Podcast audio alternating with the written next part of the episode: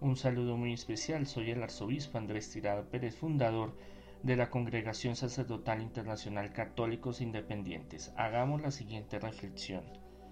Pensar mucho y bien es provechoso, dedicarse a obrar el bien es más provechoso todavía, pero obrar siempre según un buen modo de pensar es lo mejor. Merten.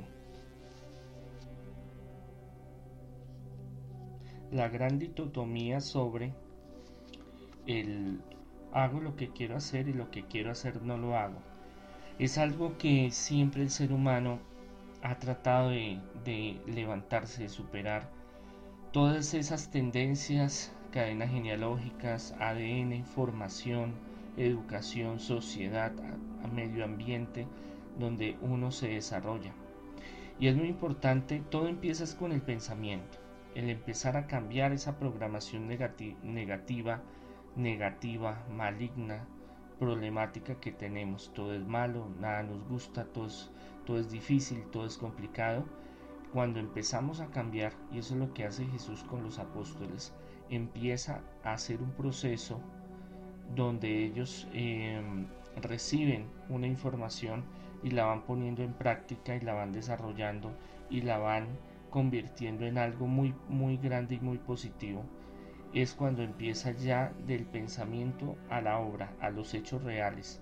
¿Qué es lo que se quiere buscar? Eso es lo que Dios quiere de nosotros también, que seamos transparentes y que no solo hablemos, pensemos, prediquemos, sino que actuemos. La gran enseñanza de Jesús, aparte de sus palabras, de sus testimonios, de lo que Él eh, infundía en la gente, en los discípulos, apóstoles, en la gente en que lo seguía, era su ejemplo.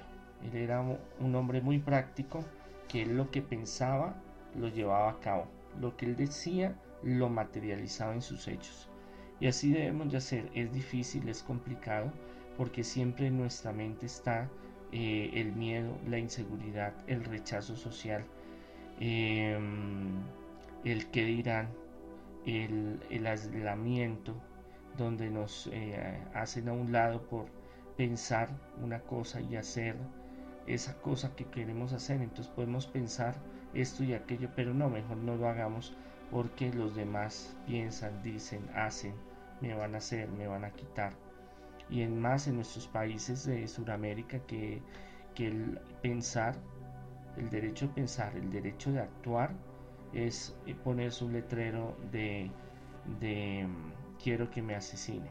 Es así, así de sencillo, y así ha pasado por muchos siglos y en muchos pueblos, y todavía sigue sucediendo. ¿Por qué? Porque le tenemos miedo al pensamiento, le tenemos miedo a las palabras, tenemos miedo que ese pensamiento, esas palabras se vuelvan en acciones, y las acciones pueden cambiar. El poder del pensamiento, el poder de las palabras, el de los hechos han cambiado, han cambiado muchas cosas y, han, y todavía falta mucho, pero ha llegado a tener un impacto muy grande. Jesús cambió la historia del mundo antes y después de Cristo. Por eso es que se utiliza ese, esa metodología para hablar de antes de Cristo y después de Cristo.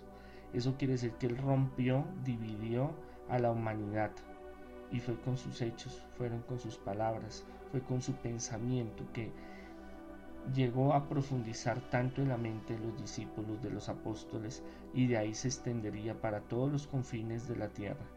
Él mismo les envía, vayan a todos los confines de la tierra, a, la, a lo alto, lo bajo, al orbe, y hablen, lleven la buena nueva, la buena noticia de que Dios está con nosotros y que Dios nos ama.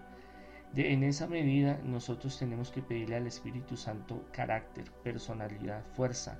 Eso nos pasa mucho con nuestros hijos, relaciones de pareja, amigos, en nuestro trabajo, que a veces eh, miedo, inseguridades, pena, el que dirán, el oso, pues decimos no, mejor, mejor lo pienso pero no lo hago. Y eso hace que nosotros eh, perdamos muchas oportunidades.